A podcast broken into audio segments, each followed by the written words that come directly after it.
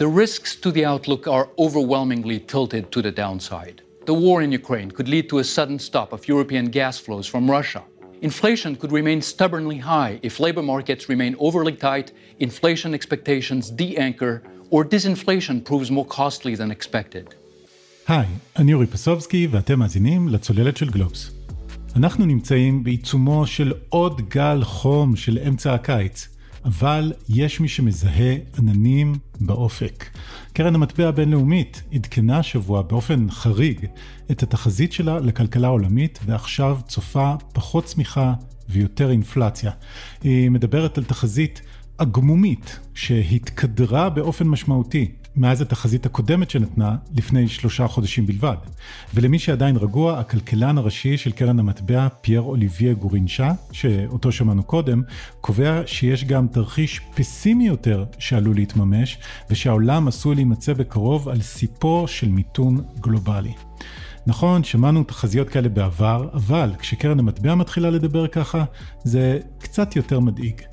אז למה קרן המטבע חוששת? מכל מיני סיבות שדיברנו עליהן לא מעט כאן בפוד, כולל למשל הסגרים בסין שעוצרים שם את הכלכלה, הפוטנציאל למשבר חובות ומה לא. אבל יש שני גורמים שהקרן מדגישה במיוחד. הראשון קשור לגז, ובין היתר לצינור גז שעובר על קרקעית הים ומחבר בין רוסיה לגרמניה. רוסיה מספקת חלק ניכר מהגז לאירופה, ואם היא תעצור את זרימת הגז, זו תהיה מכה כלכלית קשה. זה לא תרחיש מופרך, השבוע רוסיה הפחיתה את זרימת הגז לגרמניה ל-20% בלבד. איך גרמניה ספציפית הגיעה למצב הזה שהיא כל כך תלויה ברוסיה? מה עשוי לקרות לה בחורף הקרוב? ומה הגרמנים עושים כרגע כדי להתכונן? על זה נדבר היום עם אסף אוני, כתב גלובס באירופה. אבל רגע לפני זה נזכיר בשתי מילים את אחת הסכנות הנוספות שקרן המטבע מדברת עליהן, מלחמה באינפלציה שתגבה מחיר כלכלי כבד, יותר כבד מהציפיות. וגם זה לא איזה משהו תיאורטי. השבוע הפדרל ריזרב, הבנק המרכזי של ארצות הברית, העלה שוב את הריבית בקפיצה חריגה של שלושת רבעי האחוז והיא כבר עומדת על 2.5 אחוזים. והרעיון הוא להמשיך ולהעלות את הריבית ולהאט את הכלכלה האמריקאית וככה לגרום לאינפלציה לרדת. ובמסיבת העיתונאים שערך הפד השבוע, אפשר היה לשמוע מילה אחת שחוזרת על עצמה שוב ושוב ושוב בשאלות. האם הפד מוכן לגרום למיתון? האם ארצות הברית כבר נמצאת במיתון? מה תגידו לאנשים שיאבדו את העבודה בגלל שהאטתם את הכלכלה וגרמתם למיתון? Do you believe the United States is currently in a recession? Uh, Earlier this week, the president said we are not going to be in a recession. So how close are we to a recession? ובתשובות שלו, יו"ר הפד, ג'רום פאוול, הדגיש שוב ושוב שהפד מחויב להילחם באינפלציה, ושזה המפתח לכלכלה בריאה בטווח הארוך. ובין השורות אפשר היה להבין שכן, מיתון הוא בהחלט אופציה, ועדיין, אין מנוס מעוד העלאות ריבית. כך שגם התרחיש השני של קרן המטבע, שלפיו ההאטה הכלכלית החריפה תגיע גם מכיוון הבנקים המרכזיים, הוא לא כזה מופרך. ועוד, יהיו לנו הזדמנויות לדבר על זה. אבל היום, כאמור, רצינו לדבר על משהו שבכלל לא נמצא בידיהם של הבנקאים המרכזיים, אלא בידיו של אדם אחד, ולדימיר פוטין. חמישה חודשים כבר חלפו מאז שחרצה המלחמה בין רוסיה לאוקראינה, והסוף שלה עדיין לא נראה באופק. שלום לכתב גלובס באירופה, אסף אוני. שלום אורי, שלום מברלין. אסף, אז בוא נתחיל אה, בחדשות הגדולות של השבוע. מה קרה בחזית הכלכלית ככה בגרמניה, רוסיה? אז בעצם השבוע קרה מה שהם חששו ממנו שיקרה, וזה שרוסיה הודיעה בתירוץ מסוים שהיא מפחיתה עוד יותר את הזרמת הגז הטבעי לגרמניה.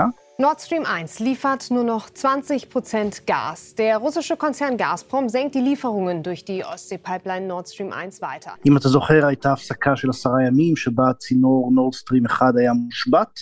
אחרי זה כולם התעודדו, כי רוסיה בעצם החזירה את הזרמת הגז, והנה השבוע פוטין באמצעות גזפרום מודיע שבעצם יזרימו רק 20% מהקיבולת של נורד סטרים 1 מעתה והלאה.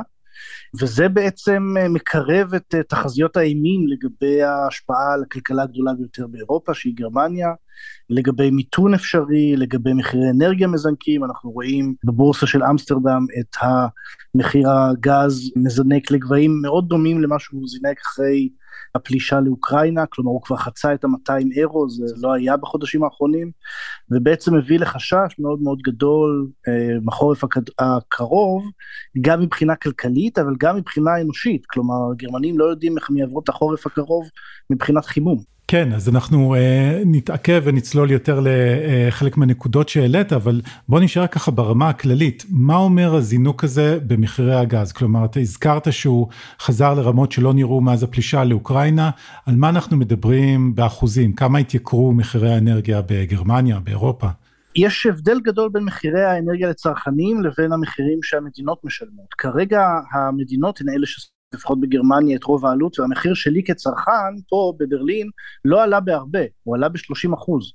אבל למעשה המחיר אם אני מסתכל עכשיו על הטבלה 209 אירו למגוואט שעה אני חושב, לפני שנה וחצי המחיר היה 5 אירו, כלומר אנחנו מדברים פה על עלייה מטאורית, בדרך כלל זה אמור לעמוד על משהו כמו 60 אירו או משהו כזה ולכן המדינות משלמות מחירים אסטרונומיים על יבוא אנרגיה ובעצם זה הגורם המרכזי שהפך למשל את מאזן הסחר של גרמניה לגירעון סחר בחודשים האחרונים, כי היא פשוט משלמת כל כך הרבה על אנרגיה. ואחת התוצאות של השינוי הזה זה גם שהאירו מאוד החל להיחלש. נכון, זה מה שבעצם הביא, התחזיות האלה הביאו את האירו לנקודת שוויון עם הדולר לפני כשבועיים, מאז הוא התחזק, וכרגע אחרי ההודעה של פוטין האירו הידרדר במסחר מול הדולר, כשבעצם רוב האנליסטים אומרים כבר מיתון באירופה, מיתון בגרמניה הוא התסריט היותר הגיוני לחצי השנה הקרובה, במיוחד בגלל הפחתת הגז הזאת. בעצם אירופה וגרמניה תלויים בפוטין. אם פוטין יפסיק את הגז, יהיה פה מיתון, אם פוטין איכשהו מנימוקים מסוימים ירצה להמשיך את הגז ולקבל אולי משהו בתמורה, יכול להיות שהאיחוד האירופי יצליח להתחמק ממיתון. זהו, אתה יודע, השבוע קרן המטבע הבינלאומית אה, פרסמה את התחזית שלה, עדכנה את התחזית שלה באופן מיוחד בעצם, ומאוד הורידה את תחזית הצמיחה שלה, כששניים הגורמים העיקריים שהיא מזכירה, הם אה, העלאות הריבית של הבנקים המרכזיים, והאפשרות שפוטין יפסיק או שרוסיה תפסיק את הזרמת הגז לאירופה, והנה התרחיש הזה נראה שהוא מתממש. כן, וכולנו מכירים את ההערכות האלה, הסתכלתי שנה שעברה מה הייתה הערכה לגבי הצמיחה של uh, גוש האירו ב-2022, וההערכה הייתה שהוא יזנק ב-4.5 אחוז. והשנה, לפני שבועיים, התחזית היא שכבר הצמיחה תהיה רק 2.7 אחוז. חצי. ואם פוטין יפסיק את הגז, אז ישאף לאפס. כלומר, אנחנו יודעים כמה ההערכות האלה שוות, ובעצם הן תלויות מאוד בגורמים גיאופוליטיים. אם כי גם אה, הבנק האירופי המרכזי העלה את הריבית. נכון, הם תלויים גם במדיניות מוניטרית וגם במה שדיברנו על מלחמת המטבעות ההפוכה בעצם, כל המרוץ אה, אה, לייסף את המטבעות המקומיים, ובעצם הבנק המרכזי האירופי העלה את הריבית ב-0.5 אחוז, מה שהיה גבוה מהתחזיות ומה שאמור לצנן את הכלכלה עוד יותר, כלומר, פחות או יותר להעמיק את המיתון שמתקרב על אירופה. כלומר, נלחמים אה, באינפלציה גם אם זה אומר להאט מאוד את הכלכלה. בהחלט. אוקיי אסף, אז נגענו בהתפתחויות המרכזיות מהשבוע החולף, רוסיה מממשת את הנשק שיש בידיה, מפחיתה את הזרמת הגז, ישר uh, מתחילים דיבורים על מיתון, המטבע האירופי נחלש, אבל אלה ההתפתחויות, אה, אתה יודע, האחרונות. בואו ניקח צעד אחורה ונדבר על איך בכלל הגענו לכאן, או איך גרמניה הגיעה למצב הזה, ואולי נתחיל ב... אתה יודע, השם שהזכרת קודם, נורדסטרים, מה זה בכלל? נורדסטרים הוא צינור הגז הגדול ביותר שמוביל גז מרוסיה לגרמניה באופן ישיר, והוא בעצם מה שהופך בימים האלה לסוג של אזיקים על גרמניה, מכיוון שהוא ממחיש את התלות של הכלכלה הגרמנית בגז רוסי, תלות שבעצם נרקמה מאמצע שנות התשעים בהדרגה, ושבא לסוף, לפחות מבחינת מדיניות, עם פרוץ המלחמה באוקראינה, אבל שלמעשה עדיין משפיעה מאוד על העסקים הגרמניים ושעדיין נמצאת בשטח. ונורדסטרים 1 הוא פרויקט של הממשלה הסוציאל דמוקרטית והירוקה הקודמת. בהנהגת גרהרד שרדר ויושקה פישר מהירוקים, קיבל את ברכת הדרך מצד המפלגה השמרנית, מצד מרקל, ובעצם החל לבנות מסוף שנות התשעים, והוא נחנך ב-2011, אפשר לראות את התמונות של מרקל ומדווידב, ביחד לוחצים על איזשהו כפתור, כולם מאושרים, והצינור הזה בעצם עובר מצפון רוסיה, סמוך מאוד לגבול עם אה, פינלנד, והוא עוקף את המדינות הבלטיות האנטי-רוסיות, הוא עוקף את פולין, שכל המדינות האלה התנגדו מאוד לכך שגרמניה ואירופה יקנו גז מרוסיה, והוא בעצם מונח במים הכלכליים של פינלנד, שוודיה, דנמרק וגרמניה, על קרקעית הים הבלטי. ובעצם הוא עוקף את הצינורות הקיימים מתקופת המלחמה הקרה, שעוברים דרך פולין, שעוברים דרך אוקראינה, שהניבו להם הכנסות בעשרות מיליארדים במהלך אה, כל שנה. הם גזרו עמלות על זה שהן מובילות את הגז מרוסיה לגרמניה, ובעצם גרמניה אפשרה לרוסים צינור עוקף גוש אנטי רוסי, אמ, ובעצם הוא בבעלות גזפרום, הגז שעובר בו הוא גם בבעלות גזפרום, הוא מאפשר לרוסיה לייצא 55 מיליארד קוב גז טבעי בשנה. ואתה יודע, ככה כשהתכוננתי לשיחה שלנו, אה, חשבתי פתאום על העובדה שאנשים מדברים על צינור גז ואיפה הוא עובר, וזה דברים שאנשים בדרך כלל לא כל כך מתעסקים בהם, כלומר, אנחנו בדרך כלל לא כל כך אה, מתעניינים בשאלה מאיפה מגיע הגז שלנו, איפה מונח הצינור, אנשים לא מתמצאים בדרך כלל בתשתית שמובילה להם גז או חשמל או נפט או מה שזה לא יהיה. אז המצב בגרמניה עכשיו הוא שונה לגמרי, אתה צודק לחלוטין, אבל עכשיו נגיד בשבועון דיצייט יש להם באתר אה, מונה כזה, כמו שהיה מונים של הקורונה, אז יש שם מונה שמראה בדיוק כמה גז זורם כל דקה בנורדסטרים 1, כמה שימוש, מה מצב המאגרים לקראת החורף. Um, הגרמנים מנטרים את זה באובססיביות, הם מנטרים גם באובססיביות את המצב של הטורבינות, שבעצם הם סוג של נימוק או תירוץ של הרוסים לכך שהגז מופחת. כלומר, הרוסים מחויבים על פי חוזים לספק כמות מסוימת, והם לא יכולים פשוט להפחית את זה ארביטררית, אז הם, מה שהם עושים זה הם אומרים יש בעיה בטורבינות, בגלל הסנקציות הבינלאומיות, ככה הם גם מכריחים את גרמניה קצת אה, להשפיל את עצמה ולהתחנן לקנדה שתתקן את הטורבינות האלה, מה שהקנדים עשו כבר סיבוב אחד, ומה שעכשיו הרוסים רוצים שהם יעשו בסיבוב השני, אז בהחלט עכשיו אה, כולם מודעים מאוד לנושא האנרגיה בגרמניה, באירופה כולה. פוטין הבין מה שהאירופאים לא הבינו. פוטין הבין שהאנושות או הכלכלה האירופית היא סוג של מגדל קלפים שבנוי על אנרגיה. ואם הוא שולט באנרגיה, אם הוא שולט בכלוב הזהב הזה שהוא יצר בעבור גרמניה, שבה היא מקבלת ממנו אנרגיה בזול, הוא יכול לשלוט על מה שקורה בגרמניה. ואנחנו רואים את זה בימים אלה, שבעצם האנליסטים מסתכלים לראות מה רוסיה תעשה כדי לקבוע מה יהיה עתידה הכלכלי של גרמניה. אתה יודע, אני ראיתי כל מיני פרשנויות שמדברות על זה שיש פה משהו אה, שמעיב על מורשת מרקל. כלומר, אמנם הצינור נחנך לפני תקופתה, אבל היא לא הבינה את עומק התלות שגרמניה פיתחה ברוסיה. כן, הצינור אה, נהגה לפני תקופתה ונחנך בתקופתה. היא לחלוטין נתנה לו את ברכת הדרך ואפילו תמכה בפרויקט נורדסטרים 2, שאותו שרדר הוביל כבר בתור לוביסט של גזפרום ולא, ולא בתור קאנצלר. זה בהחלט מעיב על מורשת מרקל, למרות שזה לא מקבל הד מאוד גדול בתקשורת.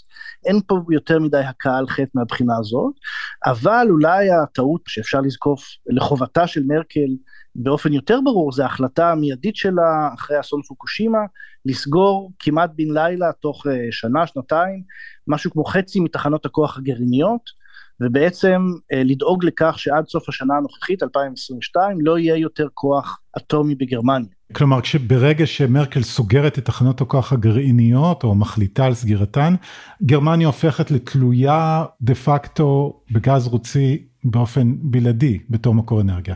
בהחלט, אה, והיא גם פיתחה את התלות הזאת והעמיקה אותה על ידי זה שהיא מימנה ובעצם בנתה על פרויקט נורדסטרים 2, שהוא פרויקט שכבר הושלם למעשה, וכלל הנחת אה, צינורות זהים גם בקיבולת של 55 מיליארד קוב בשנה, ליד התוואי של נורדסטרים 1. אוקיי, okay, אז רק כדי אה, לסגור ככה את החלק ההיסטורי הזה בשיחה שלנו, זה לא רק צינורות גז אה, מתחת לים, יש פה איזה מדיניות גרמנית כוללת יותר כלפי רוסיה, נדמה לי לפחות, אנחנו רואים גם כל מיני קשרים מאוד ענפים של דויטשה בנק ברוסיה, כלומר, אלה מדינות שמתברר למי שלא עקב שהן קרובות אולי באופן מפתיע משחשבנו. כן, הם בעצם התקרבו, התחילו אפילו להתקרב עם מדיניות ה Ostpolitik של קאנצלרים קודמים מהמפלגה הסוציאל דמוקרטית לפני נפילת מסך הברזל, אבל בעצם גם אחריו הם מאוד התקדמו, הגרמנים קראו לזה שינוי באמצעות סחר, כלומר שהם יצליחו לחבר את רוסיה למשפחת העמים המערבית בעזרת uh, העמקת הסחר, כי הם חשבו שסחר הוא דבר uh, הדדי, ולכן uh, לכל צד יש אינטרס לקיים אותו, ולכן רוסיה תימנע מנגיד פלישה לאוקראינה, למרות שהיא הצהירה שהיא לא תעשה את זה, ומרצח אזרחים, ומכל הפשעי מלחמה שהיא מבצעת באוקראינה. אבל זה לא הוכיח את עצמו במציאות. אה, זה נשמע מוכר קצת, אתה יודע, שלום כלכלי, מזרח אירופה חדש. כן, נכון, והגרמנים הם, הם הרגישו שהם כל כך מצליחים שלא הייתה להם בעיה גם להפיץ את התורה הזאת ולהגיד, תראו כמה אנחנו הצלחנו וכמה שלום באמצעות סחר הוא, הוא המפתח. אבל הם, הם לא לקחו בחשבון שרוסיה יכולה לשנות את העמדות שלה, וכרגע נראה שהם מוצאים את עצמם יותר בצד שיש לו מה להפסיד לעומת רוסיה לקראת החורף הקרוב לפחות. הם גם סוג של משחקים בקלפים פתוחים מול רוסיה, כי בגלל הזעם הציבורי על המדינה, הם פחות או יותר הודיעו שהם גמרו עם גז רוסי מעכשיו ולתמיד, ובעצם הולכים להיגמל ממנו עד 2027, וכבר עכשיו הם מפחיתים, ובעצם הם לא נותנים לרוסים שום אינטרס לא לשבור את, ה, את הכללים, ובעצם אומרים להם, טוב, יש לכם עכשיו חמש שנים לנסות אה, לעשוק אותנו כמה שיותר, אחרי זה אנחנו נמצא תחליפים מקטר או מארצות הברית או מנורבגיה או מכל מיני מדינות אחרות.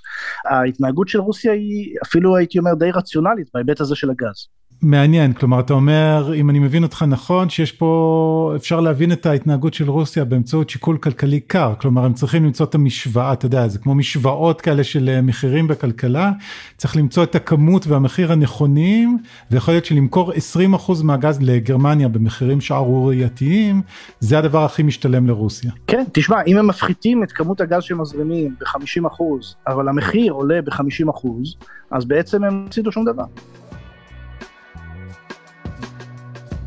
והגרמנים אה, מתחרטים עכשיו אולי, הם מדברים על זה שהם אה, לא היו צריכים אה, לשחק עם קלפים פתוחים כמו שאתה אומר, אלא אולי להודיע לרוסים בהפתעה שהם מפסיקים את הגז בעוד כמה שנים? אז אני לא חושב שיש דיבורים כאלה, יש מאוד התייצבות לצד אוקראינה, אני חושב שסקר האחרון שראיתי אמין מראה ש-70% מהציבור תומכים בצעדים של הממשלה. שהם בעצם המשחק הזה. אפילו בקרב מפלגת הירוקים 90 אחוז תומכים בזה, הירוקים הם אלה שמובילים את המדיניות הזאת. ובעצם יש פה סוג של uh, שיקול מוסרי, שהגרמנים uh, כנראה הולכים לשלם עליו די הרבה. הם אפילו מדברים על זה באופן גלוי, הנשיא פרנק ולטר שטיינמאייר, הנשיא נאום, שבו הוא תהה האם הגרמנים יוכלו לעמוד במה שהם צריכים לשלם לכאורה תמורת אה, הדבקות בעמדה המוסרית שלהם בעד אוקראינה ונגד רוסיה.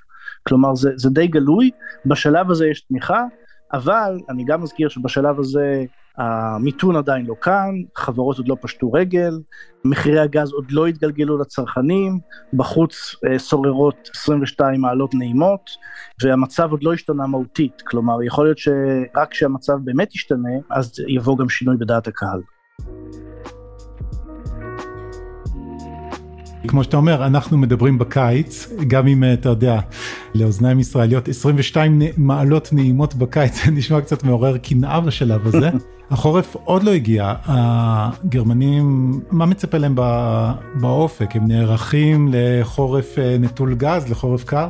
את התשובה איך יהיה החורף הגרמני אפשר לשאול איש אחד וזה ולדימיר פוטין, אבל הגרמנים לחלוטין נערכים לזה, יש להם כבר תוכניות חירום אה, מה לעשות במקרה שאספקת הגז תפסיק. הם מכוונים למלא את המאגרים ב-100% או ב-90 ומשהו אחוז עד אוקטובר, כדי שאז הם יוכלו להתחיל לקצוב את זה. מאגרי הגז של גרמניה. מאגרי הגז של גרמניה שיכולים להספיק לה לחודש וחצי, חודשיים. בעצם הם מתכננים קודם כל לתת עדיפות לחימום לבתים, משהו כמו חצי ממשלת בגרמניה מחוממים על ידי גז, או באופן ישיר או באמצעות מערכות מרכזיות. אמ, אחרי זה לתעשייה, והם הולכים לקצוב כנראה את הגז אם לא יהיה מספיק, כלומר להגיד ליצרניות הרכב, יצרניות שנים, יצרניות אה, אבקות כביסה, אנחנו נותנים לכם רק חצי מהגז שקיבלתם עד עכשיו, וזה יכריח אותם אה, להפחית ייצור, זה יעלה מחירים, זה יפגע בכלכלה הגרמנית, והם מתכננים גם לפגוע בכל מה שקשור למבני ציבור ומבני פנאי, אז כנראה שלא יהיו בריכות מחוממות בחורף, כנראה שהמוזיאונים לא יחוממו, מדברים עכשיו בגרמניה על עבודה מהבית, חזרה לעבודה מהבית כמו בתקופת הקורונה, כדי שחברות לא יצטרכו לחמם את המשרדים, ובעצם רק האנשים יקבלו אולי אפילו איזה תוספת כדי לחמם את הבית של עצמם. וברמה מאוד מאוד אה, אה, מקומית, אז, אז יש פה בברלין סוג של הסתערות על מנקי ארובות, כי רוב הבניינים בברלין הם, או חצי מהם הם בניינים ישנים עם ארובות, ואם יש לך תנור אה, פחם או תנור עצים בבית, אתה יכול להשתמש בו. טון של פחם עולה 300 יורו בסך הכל, והוא אה, יכול להספיק למשהו כמו נגיד שני שלישים של חורף, לעומת גז שצפוי לעלות משהו כמו 3,000 או אפילו 4,000 יורו. אז אנשים מנסים לנקות את הארמות לפני החורף, אה, מי שיש לו תנור עצים זכה, כל השאר אה, רק מחכים לראות בכמה יעלו המחירים. אז אחת ההתפתחויות הלא צפויות של המשבר הזה הוא חזרתו של מקצוע מנקי הערובות. כן, שהוא מקצוע אה, מאוד אה, מסורתי פה בגרמניה, יש להם אותו לבוש, זה נחשב למזל אם אתה רואה אותו, אה, יש להם לבוש ממש מהמאה ה-18, יש להם כדור קוצני כזה שהם דוחפים לתוך הערובה כדי לקרצף את הפחם, אבל הם כמובן גם מאוד מודרניים, יש להם מדי פחמן דו-חמצני, והם בודקים שאין שום דליפות ואטימות, כי אתה יודע, חימום יכול להיות דבר מאוד מסוכן עם הערובה או משהו חסום בדרך. בכל זאת מהדברים שלך עולה תמונה שאתה יודע לא נשמעת כל כך טוב כלומר אני מדמיין את המפעלים של פולקסווגן או אאודי או אתה יודע כל המפעלים הכבדים האלה שאפשר לראות בגרמניה אה, מעלים עשן עובדים אה, חצי מהזמן כי אין להם גז זה לא נשמע מבטיח. זה נשמע רע מאוד, אה, אני חושב ששר הכלכלה רוברט האבק אמר לפני שרוסיה הפחיתה את הגז, שאם רוסיה תפחית לחלוטין את הגז, זה יהיה פגיעה בתמ"ג של חמישה אחוז בגרמניה, שזה רעידת אדמה. פוטין נוצט די מיטל די er hat. Das ist ja keine neue in keinster Weise überraschend. Seit Anfang des Jahres ist dieses Szenario eine ernste Bedrohung und das ist auch häufig genug in Talkshows und in Nachrichtensendungen erklärt und beschrieben worden. Wir sind darauf vorbereitet, aber es ist natürlich eine ernste Situation. שאיכשהו בעזרת כסף, בעזרת עסקאות אחרות, בעזרת תמיכה אולי בשעת צורך מהשכנות, פולין, הולנד, צ'כיה, יוכלו להזרים גז לגרמניה שיפצה על, ה, על המחסור החריף אם יהיה, אבל זה לא בטוח, יש הרבה מאוד אי ודאות וזה פחות או יותר ההרגשה בגרמניה. אוקיי אסף אז אתה ממשיך לעקוב ונדבר על זה אני מניח עוד בהמשך ובינתיים אה, לך תחפש מנקי ערובות אומרים שזה מביא מזל. בהחלט ונשמור על חום. תודה רבה אורי. תודה אסף. עד כאן עוד פרק של הצוללת. אתם יכולים למצוא אותנו באתר גלובס, בספוטיפיי או בכל אפליקציית פודקאסטים, ונשמח אם תדרגו אותנו שם גבוה. וכמו תמיד, אתם מוזמנים לשלוח את הפרק לחברה או חבר שרוצים להבין מה זה בכלל נורדסטרים. הקטעים ששמעתם לקוחים מתוך ערוצי היוטיוב של קרן המטבע, של הפדרל ריזרב ושל בילד. עורך הסאונד הוא ניר לייסט, הילה וייסברג היא עורכת הפודקאסטים של גלובס, אני אורי פסובסקי, להתראות.